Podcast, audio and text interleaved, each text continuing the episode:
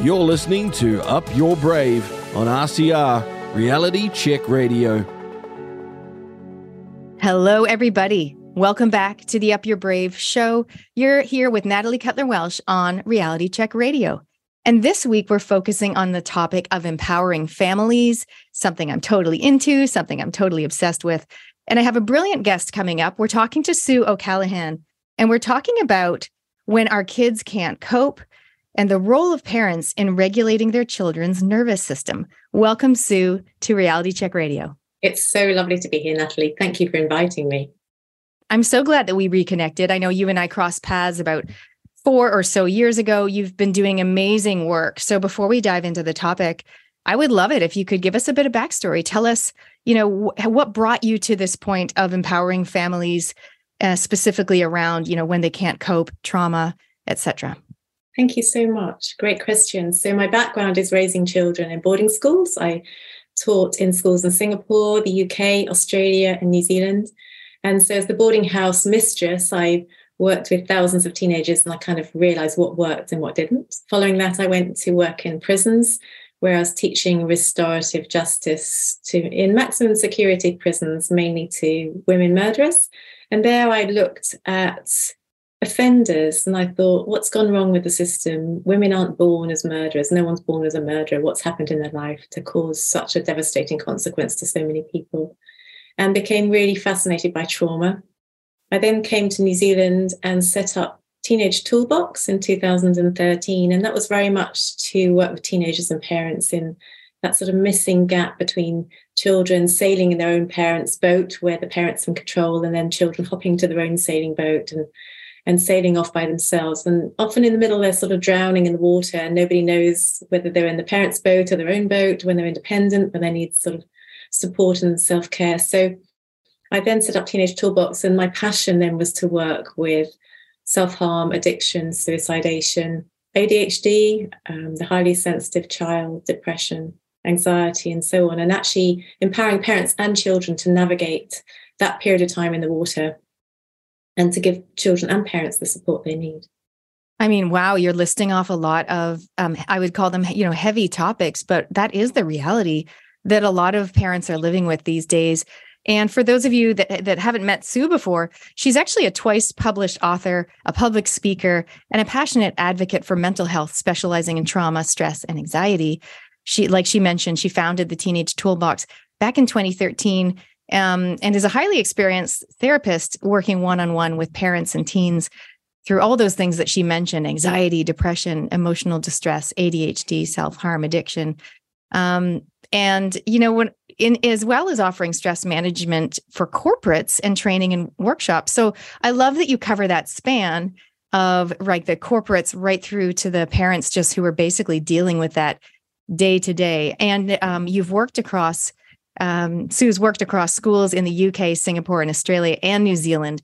So massive experience. I'm so um, I don't know if excited is the right word, but I'm really honored actually to have you on the show today to share your extensive experience. And really, what I love to do is to give parents tangible strategies or tips they can take on board and apply, hopefully, into their lives if they're experiencing any of those things today. Absolutely.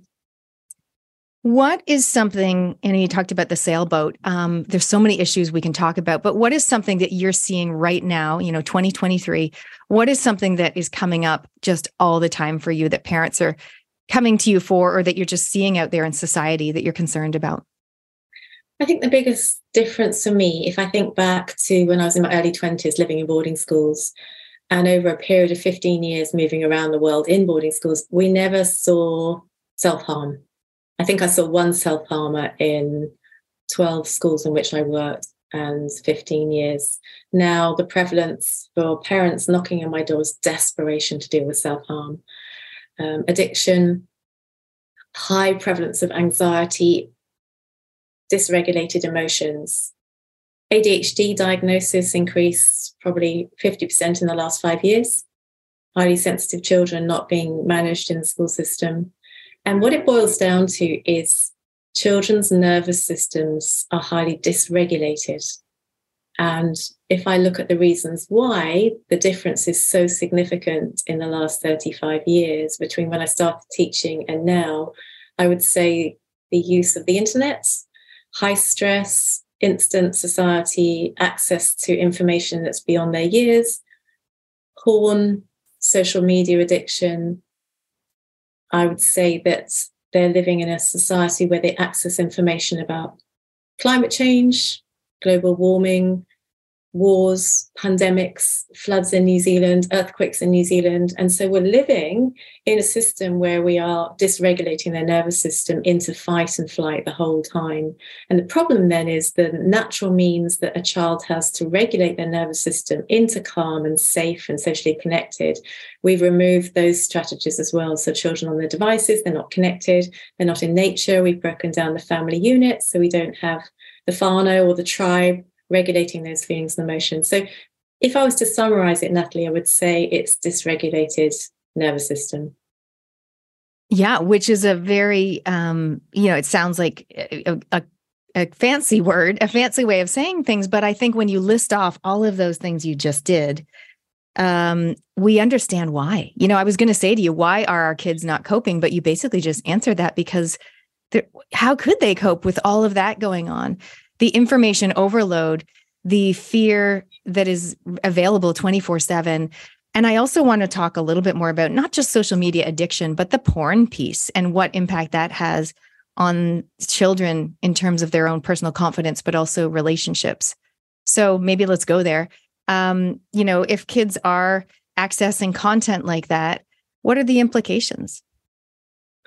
The implications are dysfunctional relationships, the implications are dopamine addiction. And we know that to regulate the nervous system, there's four chemicals that's needed against the adrenaline and cortisol, which is produced in a fight flight state. So we've got dopamine, which is the reward chemical. We've got oxytocin, which is the love chemical. We've got serotonin, which is a mood stabilizer. And we've got endorphins, which are painkillers. And children are very naturally seeking these chemicals all the time. Subconsciously, we know pregnant women will seek in food the very chemicals or the nutrients that they need when they're pregnant. And in the same way, children are seeking these chemicals in very unhealthy ways when they're deficient so, for example, porn addiction is giving children a dopamine fix, as is social media addiction. When somebody gets a like or they've got a response to a post, then they're getting a dopamine fix. It's that reward chemical. And they're getting serotonin mood stabilizers through use of drugs. Um, they're getting cutting, often produces endorphins, which is the pain reliever, and also serotonin, the mood stabilizers. So children are being exposed to resources that are bringing calm to the nervous system, but it's also highly destructive. And we see the consequence hugely. I work with teenagers, and the consequence of porn addiction is um, it's actually harming the brain. The brain's too young to cope with that level of dopamine coming in. They need higher and higher quantities of the dopamine to, to keep getting the fix. And also, in terms of having healthy relationships with the opposite sex or same sex, they're exposed to images. And I think once you open those eye gates or ear gates, huge destruction is, is also done to the, dysregulate that nervous system back into fight, flight, and freeze mode, even dissociation, ADHD, and so on. And I, I, think that it, it sounds like most of these things, it keeps coming back to the nervous system, which is why you chose it as our focus for today. Um, what can parents do about it whether whether it be you know that your child is watching porn or your child is super concerned about you know global warming because they keep talking about it or whatever it is because they are in this fight or flight how can we as parents support and empower our children to calm and regulate their nervous system? I think the first thing is to understand the role of the nervous system the autonomic nervous system which is to naturally dysregulate. So if you're driving down the street in a car and you've got your children, you're singing a song and you're all laughing in the car, and another car shoots in front of you, you're going to do one of two things. You're going to swerve out the way or you're going to jam your foot on the brake. So we need our nervous system to be ready to fight or flight at any moment. And I would say to my teenagers, you're in the room right now, we're having a chat and you're calm and you're talking about what's happened this week. But if a tiger comes racing in the door, you've got two choices. You're going to fight the tiger or you're going to run away from the tiger. But what happens if that tiger's too big to fight and it's going to maul you alive? And what happens if it's too fast for you so you can't run? You've got a third choice, which is to freeze. And to freeze is a really healthy state as well. It means our nervous system is, is working very um, competently to protect us from pain. So if a tiger's going to eat us alive, we don't want to feel the pain. So we will shut off our body to experience pain. Or also, we can possibly pretend that we're dead so the tiger will walk away and not think that we're its next meal. So either of the states are very healthy to shift into. And we would know also that, I mean, when I would put ADHD into the bracket of freeze mode, it's dissociation, it's attention deficit because the exterior world is too overwhelming for a child to survive in. It's when cutting or self harm comes in. And it's when the, a child or an adult says, I cannot fight or flight anymore. I'm too exhausted or it doesn't work. So I'm just going to freeze and cut off. So every single state that the this nervous system moves into is a protective, healthy state. And we're meant to dysregulate from one state to another, but we're also meant to regulate back into calm and soothing. So the problem for parents is really to notice when your child can't regulate back into calm and they remain in depression, which is more dissociation and cutting off from the exterior world, or more in anxiety, which is the fight flight response, attention deficit. And I work a lot with attention deficit children. And also ADHD, um, yeah, cutting, self harm, child staying in the bedroom for too long. So the first thing is to recognize that the help the to dysregulate is a very healthy response for the nervous system. But secondly, what can we do about it? So once we recognized it, then our role as parents is to regulate our children back into the, the healthy system. The most important role we can play is to regulate our own nervous system and how to, and learn how to do it. So we're not triggered by their nervous system state. If you think about two magnets, two magnets can either attract each other or they can repel each other. And if our nervous system as pre- parents is dysregulated, we are also going to dysregulate our child's nervous system. If we can learn to regulate our nervous system, and that might mean put ourselves on time out when they're angry or they're having a tantrum, and come back so that we're calm, we can also regulate the nervous system. And I can teach you a few healthy ways to do that as well. I would love to hear some healthy ways to do that because there will be parents they they want to. Of course, we want the best for our children. We don't want them to feel um, to be in any of those states for too long. We do want to empower them to come back to that place of calm. So, what are some strategies that we can do um, to? I, I love that you mentioned. You know, of course, we want to do it for ourselves. Like it's not so much role modeling; it's genuinely doing it for ourselves. Um, but yeah, if you want to walk us through any specific techniques, my audience loves anything practical like that. Wonderful, great question. Thank you, Natalie. So, if you look at a young baby, when the baby cries, the mother will soothe it by stroking its head, or a mother will soothe it by rocking it. So, this is called emotional regulation. As a child develops, a healthy attachment and healthy emotional regulation will look like something like your three year old runs down the street and they trip over a rock and they burst into tears. They've got a bleeding knee and they're angry at the rock. So instead of picking them up and saying, come on, you'll be absolutely fine, we use this opportunity to teach resilience and to teach them to regulate their own nervous system. So I would say in that situation, a mother or father would pick up the child and self soothe them. So sit them on the knee on they're rubbing their own leg better. They're saying oh it's bleeding and it really hurts. Come on feel the pain. Can you feel the pain? It hurts so much doesn't it and you're rubbing it better. And what they're hearing then as a teenager is it hurts it's painful but it will get better because they've had their parent do that for them. And then you say and you're angry. Look at that naughty rock that tripped you over. Come on can you feel the anger in your body? So you're getting a child to feel that energy in their body that's got to come out. And they say should we kick the rock naughty rock let's kick the rock we wouldn't kick a person, but let's kick the rock.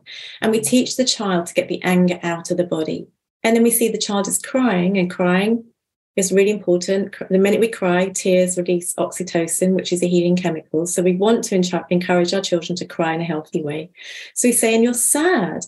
Let's cry. Let's cry together. See those tears coming down your chin. And so, what we're doing in that situation, mm. we're teaching our child three different emotions the pain that we feel, and that it will last a period of time, but then it will get better. We're teaching the child to name anger, and the anger is an energy in the body we need to get out of the body. We're teaching the child they feel sad so they can cry. So, healthy co regulation, and co is two people together, is when we're teaching the child what the emotion is, we're naming it, and we're teaching them what to do with it. And it might be mindfulness activities, it might be meditation, it might be walking in the woods, it might be walking in the dog, but we're giving children those strategies. So I would say, you know, to get healthy amounts of oxytocin, which is we call the love hormone, it's actually something like walking the dog. It's when the dog greets us when we first come home from school, or we see a child is emotionally dysregulated, and we'd say, "Do you fancy taking the dog for a walk?" I haven't walked it today, but you know it's going to be a soothing activity for the child to get a healthy quantity of dopamine, we want to empower the children to complete tasks and exercises. So it's not just sport, it's not just competition, but it's actually learning to do something new and feeling that reward when they achieve something, praising them, encouraging them when they do something. Serotonin is really important for mood stabilizing as well. So we want to teach them how we can actually get those chemicals in our body. So serotonin is very healthy food. You know, it's the bright green and colorful fruit and vegetables. It's meditating, it's swimming, it's spending time in the in the sun. It's using sensory modulation, so anything to do with the five senses. So if you've got essential oils, have them in the background. If you can play music in the room when your children come home from school and they're distressed, then have some calming music in the background. You can think about having textures and shapes and things that they can touch and feel. So anything to do with the senses will calm our children down in the same way that they will be overstimulated by them. I, I just was thinking of an example. I have these pillows on our couch and they're the sequin pillows. I love sequins. Mm. So many people will come over and they'll just sit there with the pillow on their knee. These are adults, you know, rubbing because you you push it one way and they go one way and you push the other. Um, I think even that is a simple and super affordable thing that people can buy from like Kmart, you know, one of those pillows and just have it. And, and it's like, uh, cause it kind of is almost like that. It's a rocking technique of sorts. Mm-hmm. Um, I love that you mentioned that. I also love that you mentioned oils because I'm a big fan.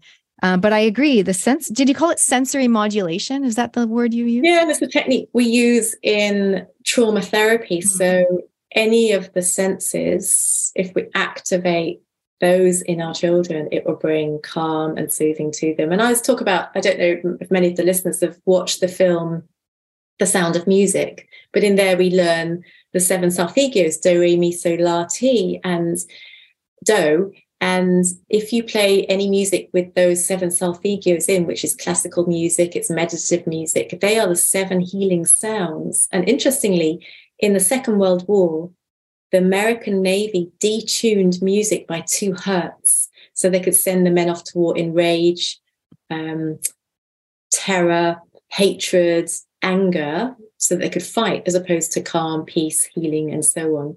And so a lot of the children are the music our children's listening to is detuned. So if we put on the sounds which are meditative, calming sounds, it's regulating our children again. And if you think about a movie, we all know when a murder is going to happen because of the use of music to stimulate our nervous system into anxiety, fight, flight, and we know something's going to happen. And again, at the end, when something frightening has happened, they will use music to calm our nervous system back down. So, use of music is very clever in the industry of film and TV. I'm so pleased you mentioned that. In one of my upcoming episodes, I actually talk about frequencies and music.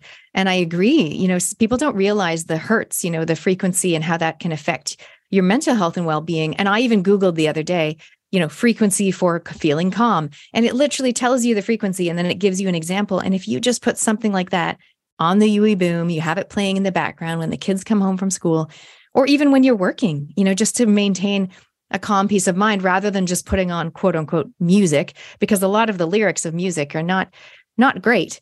Um, i'm just going to go back to the example you gave with the kicking of the rock and i love that so much because i imagine you know i'm a mother of three my kids are all teen, teens and tweens but i vividly remember those days for example dropping one off at kindy walking home with the other two one in a stroller one on a scooter. You know i can totally see that happening and i imagine some parents would be like you're fine. Dust yourself off. You're all good. Like the soldier on mentality. But I loved how you were encouraging us. And other parents would be the opposite. They'd be like, oh no, did you get a boo boo? Like, look at you. And they'd really, they'd do that, right? There's the two extremes. But what you did was kind of down the middle but i loved how your in your example it was it was acknowledging you know the pain also acknowledging the emotion of anger and giving them an outlet and talking about you know let's get that out of your body like even saying those words because yes, releasing the anger from your body. even as an adult, you know, me as an adult, I've experienced so much anger in the past three years, more than, you know, the 47 years leading up to that point. Um, and for me, learning how to express that in a productive way, but not hold it in has been really important. It's something we don't learn as kids. Mm-hmm. And I think you've raised something really interesting, which is the two different responses from parents. And one is much more teaching to regulate feelings and emotions by teaching what the those feelings actually are and where they are in the body. And the other one is learning resilience.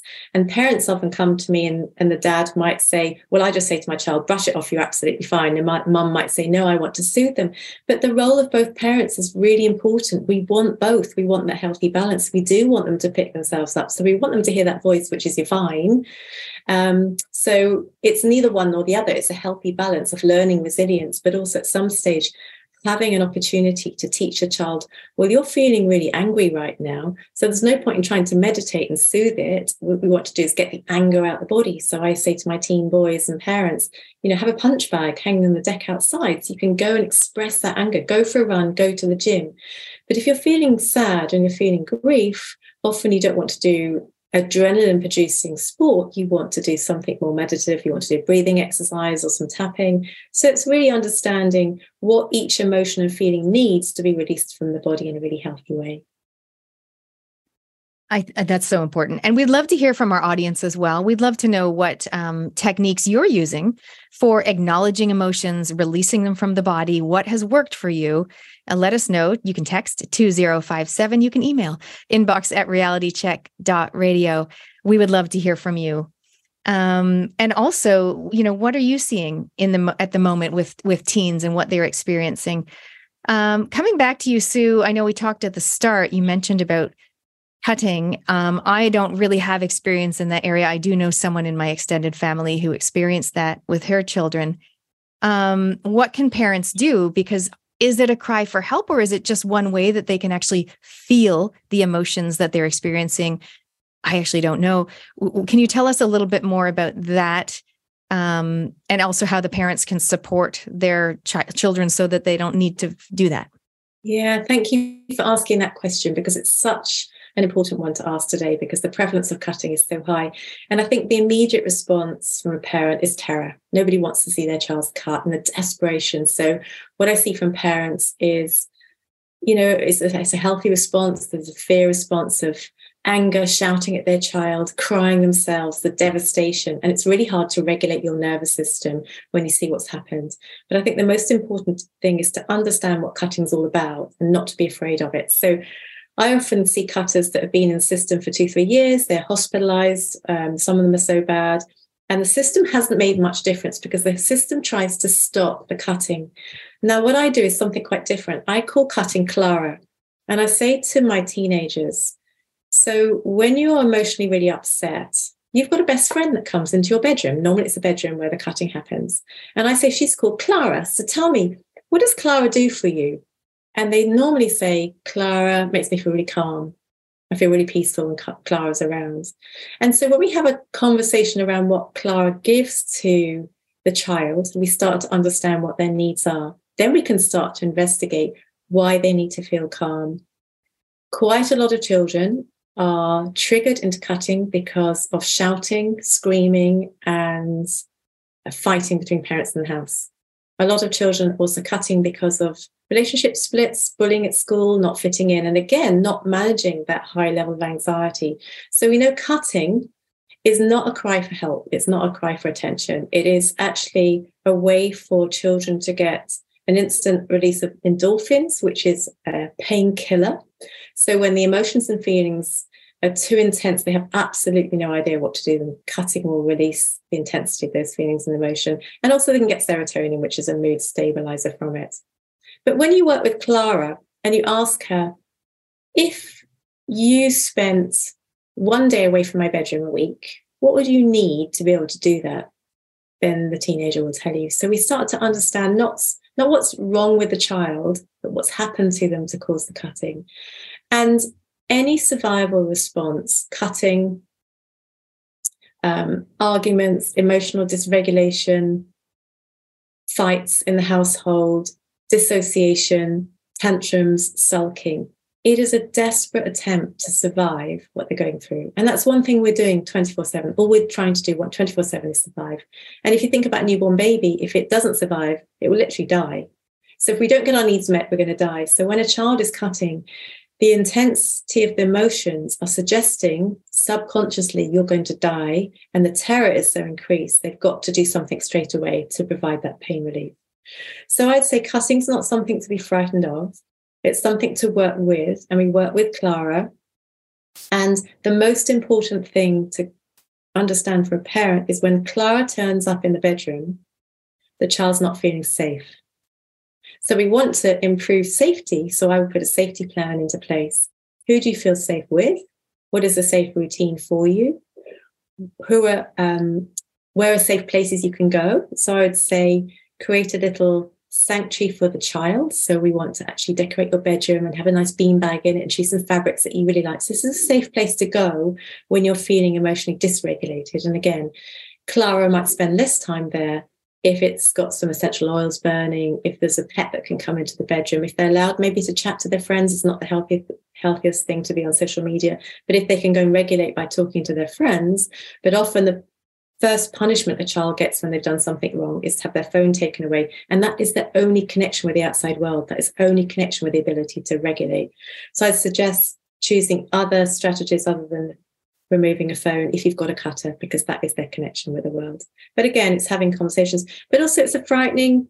I remember when I was in a boarding school and I probably saw one episode of cut, cutting and I was shocked. I was terrified. I had a fear response and that dysregulated my nervous system into being terrified of what to do and even should I say anything or not.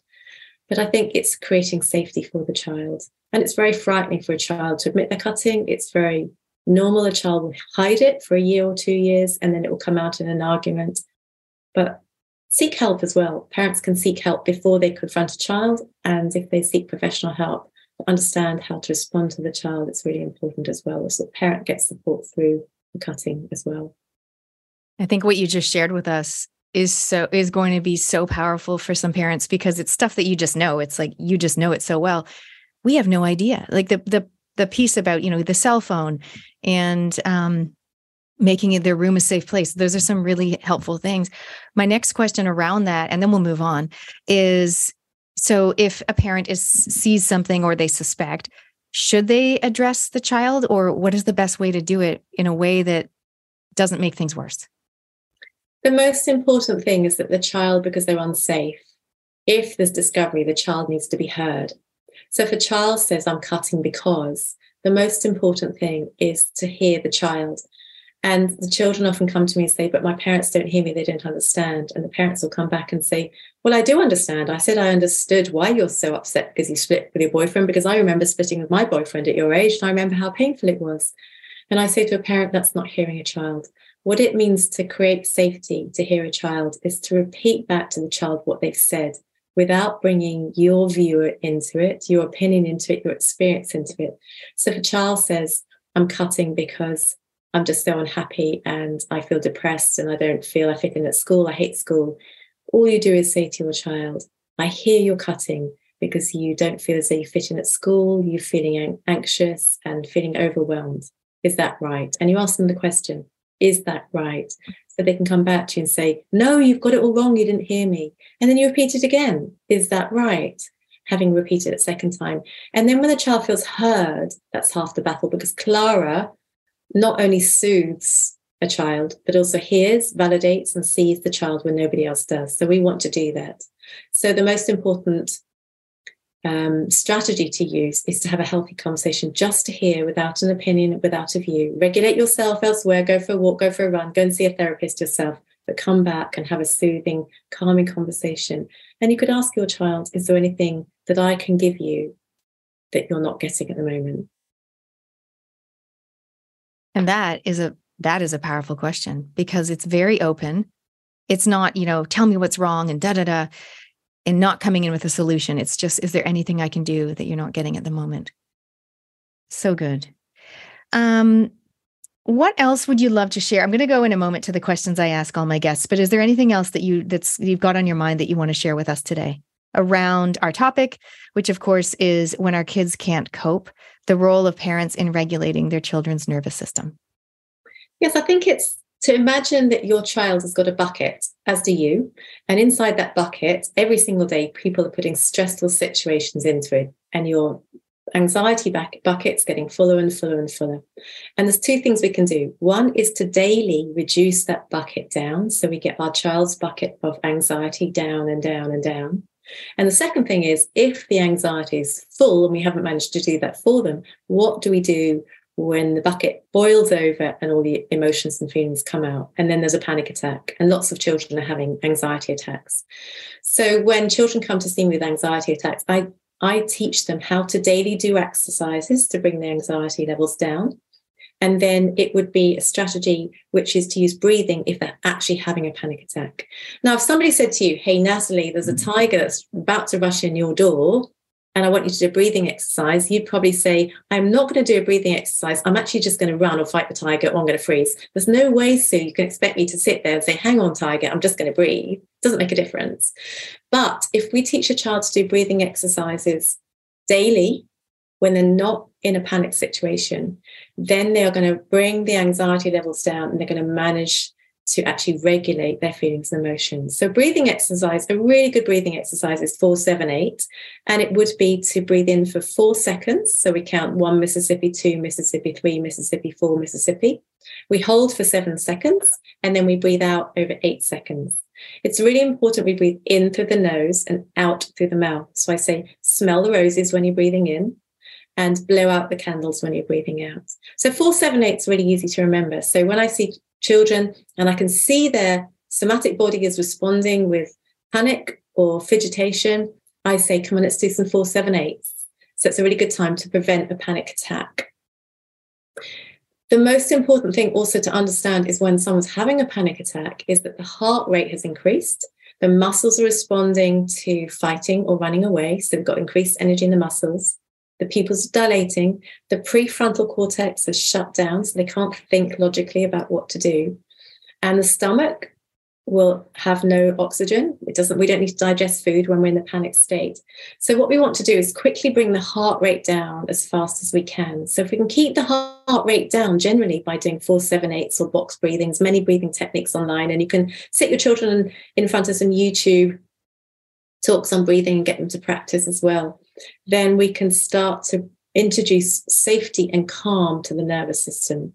But it's really breathing is the quickest way to get a child to come back to calm. And if they're in a stressful situation in school and they've just been told there's going to be a test tomorrow or they're going to speak on stage tomorrow and that's their one terror and fear, then they can sit at school at the desk and do four, seven, eight straight away to bring their nervous system down to calm. So we want to give them the tools to do it for themselves. I, I totally agree. And it's empowering them, it's equipping them with some skills and strategies they can do when they are calm so that when they're not calm they can draw on them. You know my kids always tease me because i'm I, I always have to make up little rhymes and things like that to remember things. And i so i just wrote down roses and candles. Um so so I, I mean four seven eight yes but i would probably i'm not good with numbers. I would be like three seven two like i can't remember the numbers. I can remember roses and candles. So for me it would be like what did she say? Oh that's right roses and candles. Smell the roses blow the candles. Got it Got it. Um, so helpful, and we do love those practical strategies. Uh, for those of you, for, for those of you that are longtime listeners, or maybe you're new, we've got a whole ton of replays, and we did talk a, a few times about different strategies. So you can check those out on uh, realitycheck.radio/slash replays. Um, and this one, of course, will become a, a, replay. So if you're listening to the replay, you can um, get in touch with us. We'd love to hear if you're using the roses and candles technique, either for yourself or for your kids. All right, Sue, I'm going to go to the questions that I ask all my lovely guests. Number one, up your brave. What is one time in the last year where you have truly upped your brave, either something you've done, achieved, or navigated through? I think it's, um, I put myself through postgrad study and it was so hard for me to work full time, have a family, and study. And I put myself through Dr. Gabor Mate's trauma course in America. So it's online training. Um, there was a lot of dyads and triads and doing practical exercises, doing the workshops, getting the assignments done. And I got to halfway through the year and I thought, I can't do it. I actually can't work every evening and every week, weekends, as well as manage to regulate my nervous system by doing some healthy self soothing exercises and sport. But I actually managed to get through it. And I was so proud of myself because it was a very demanding year for me, but it's made such a significant difference to my clients and to my work. So I'm, I'm really grateful I did it. That's huge. Congratulations. Thank you so much. What is one thing that you've got on your bucket list, which is something you'd love to do, be, or experience in your lifetime? And we can possibly help you with that. I love that question. It's all about personal growth, isn't it? And expanding and stretching. And I'm all into positive psychology, which is, you know, what do you want to do? Where's the hope? Where's the joy? And my word for this this year was be a joy seeker. If you have to seek two things, would you seek the depression and, and the hopelessness and the worthlessness, or would you look for the joy? So it's to be a joy seeker. And I think my one thing would be I'm doing more and more public speaking, um, running parenting workshops, doing teacher training in schools introducing trauma informed programs into the corporate world. And it would be to travel more with my work. So I'm going to the UK in the month of August. Would love to have some openings over there. Um, so wherever you are, if you feel as though you would like to have some parenting workshops, even if it's online, do a lot online as well, then you know where to contact me. Well, that's amazing. You are a very busy lady. I know you're very in demand and you just have this burning desire, like I do, to help people. And it's great that you're able to do that. Um, so, for those of you out there that have connections, maybe in the UK, um, you know what? Looking up on LinkedIn, people that are in LinkedIn, that's a great way to tell people that you're you're going to be in the UK and you've got a few openings for doing some workshops. Uh, but also, of course, here in New Zealand, sadly, there's no shortage of people that are actually really in need of your help at the moment. Mm. Yeah, it's a pretty desperate market. Yeah. What else? What have you got coming up? You know, let's say in the next six months. So you're going to the UK. What else have you got coming up? And how can people connect with you online and reach out? So my contact website is teenagetoolbox.com. So www.teenagetoolbox.com. And my email is teenagetoolbox at gmail.com, or you can find me on LinkedIn under Sue O'Callaghan. At the moment, I'm concentrating on developing um, talks internationally. So I am also working as a trauma therapist. So if you're interested in seeking help, then just contact me. We can do one-on-one trauma therapy online. I work in Australia and America, um, England and Germany. So we have Zoom calls all around the world. So if you want some support, then you can contact me on there. And I think it's amazing how you also work with teachers because teachers are really having to deal with a lot of stuff that maybe 10 years ago they never really saw, you know, coming across their desk, coming into their classroom and they're already very stretched and not paid enough and all those things. So that's amazing that you're able to kind of help them to upskill or at least be empowered to handle some of these situations. Yeah, it's a very frightening situation for teachers to be in. I was teacher for many years, and I think teachers nowadays are also understanding they need to be the counsellor. They can't just send the children to the counsellor. The counsellors are in high demand, but also the role they have a really significant, very vital, important role in the classroom because often it's the only place some children feel safe. And because there's a safe routine, safe structure, there's a kind face as well. The biggest tip I would say to, te- to teachers is when you have ADHD children, they're often the children that get shouted at for not concentrating and not paying attention in class. They are attention deficiting because the place they go to in their mind is the healthy, safe place to go to. So one strategy to teachers love is when they when I teach them to say, look, you're so welcome to go to that safe place when you have finished in that safe place, we're here waiting for you, and you're so welcome to come back into the classroom. And if you'd like to chat to me afterwards, I'm always available to chat to you. But help the children understand it's a really safe place they go to. It's not somewhere unsafe. It's not that they're disobedient or not paying attention. It is a safe place to go where they need to go. And if you welcome them back, they spend less time going there because they feel safe. So brilliant. That languaging and the acknowledgement is empowering for both the teacher and the child. Hey, before we wrap things up, Sue, is there anything else you'd love to share with our audience on today's topic? Look, I think it's a really heavy topic, but it's one that's obviously so prevalent today. And I think if you understand that as a parent, it's easy to feel guilty when you look back at some of the things you've said or done, and it might be triggering on this session today, thinking, well, I don't regulate my child's emotional system and I haven't done that, and I'm always triggered myself. Actually, as parents, you're just doing the best you can. And that's all we can do as parents. All you can do is be a good enough parent. And often parents come to see me to say, Can you help my teenager? And it's often the parents that need support and help themselves to realize they're doing a good job and to pick up some tools and techniques. So go to some parenting classes, there's so much information online, but also realize you're just doing the best you can in the situation that you're in. And well done, pat yourself on the back and say congratulations that you've done such a great job. Give yourself some self love yourself. Oh, that's so good. That's such a lovely note to end on. And we really are. We're empowering families, but we're empowering the parents and empowering the kids. And you've given us some really, really good, tangible strategies today. So thank you so much for joining us. So great to be here. Thank you, Natalie. Thanks, Sue. You're listening to Up Your Brave on RCR Reality Check Radio.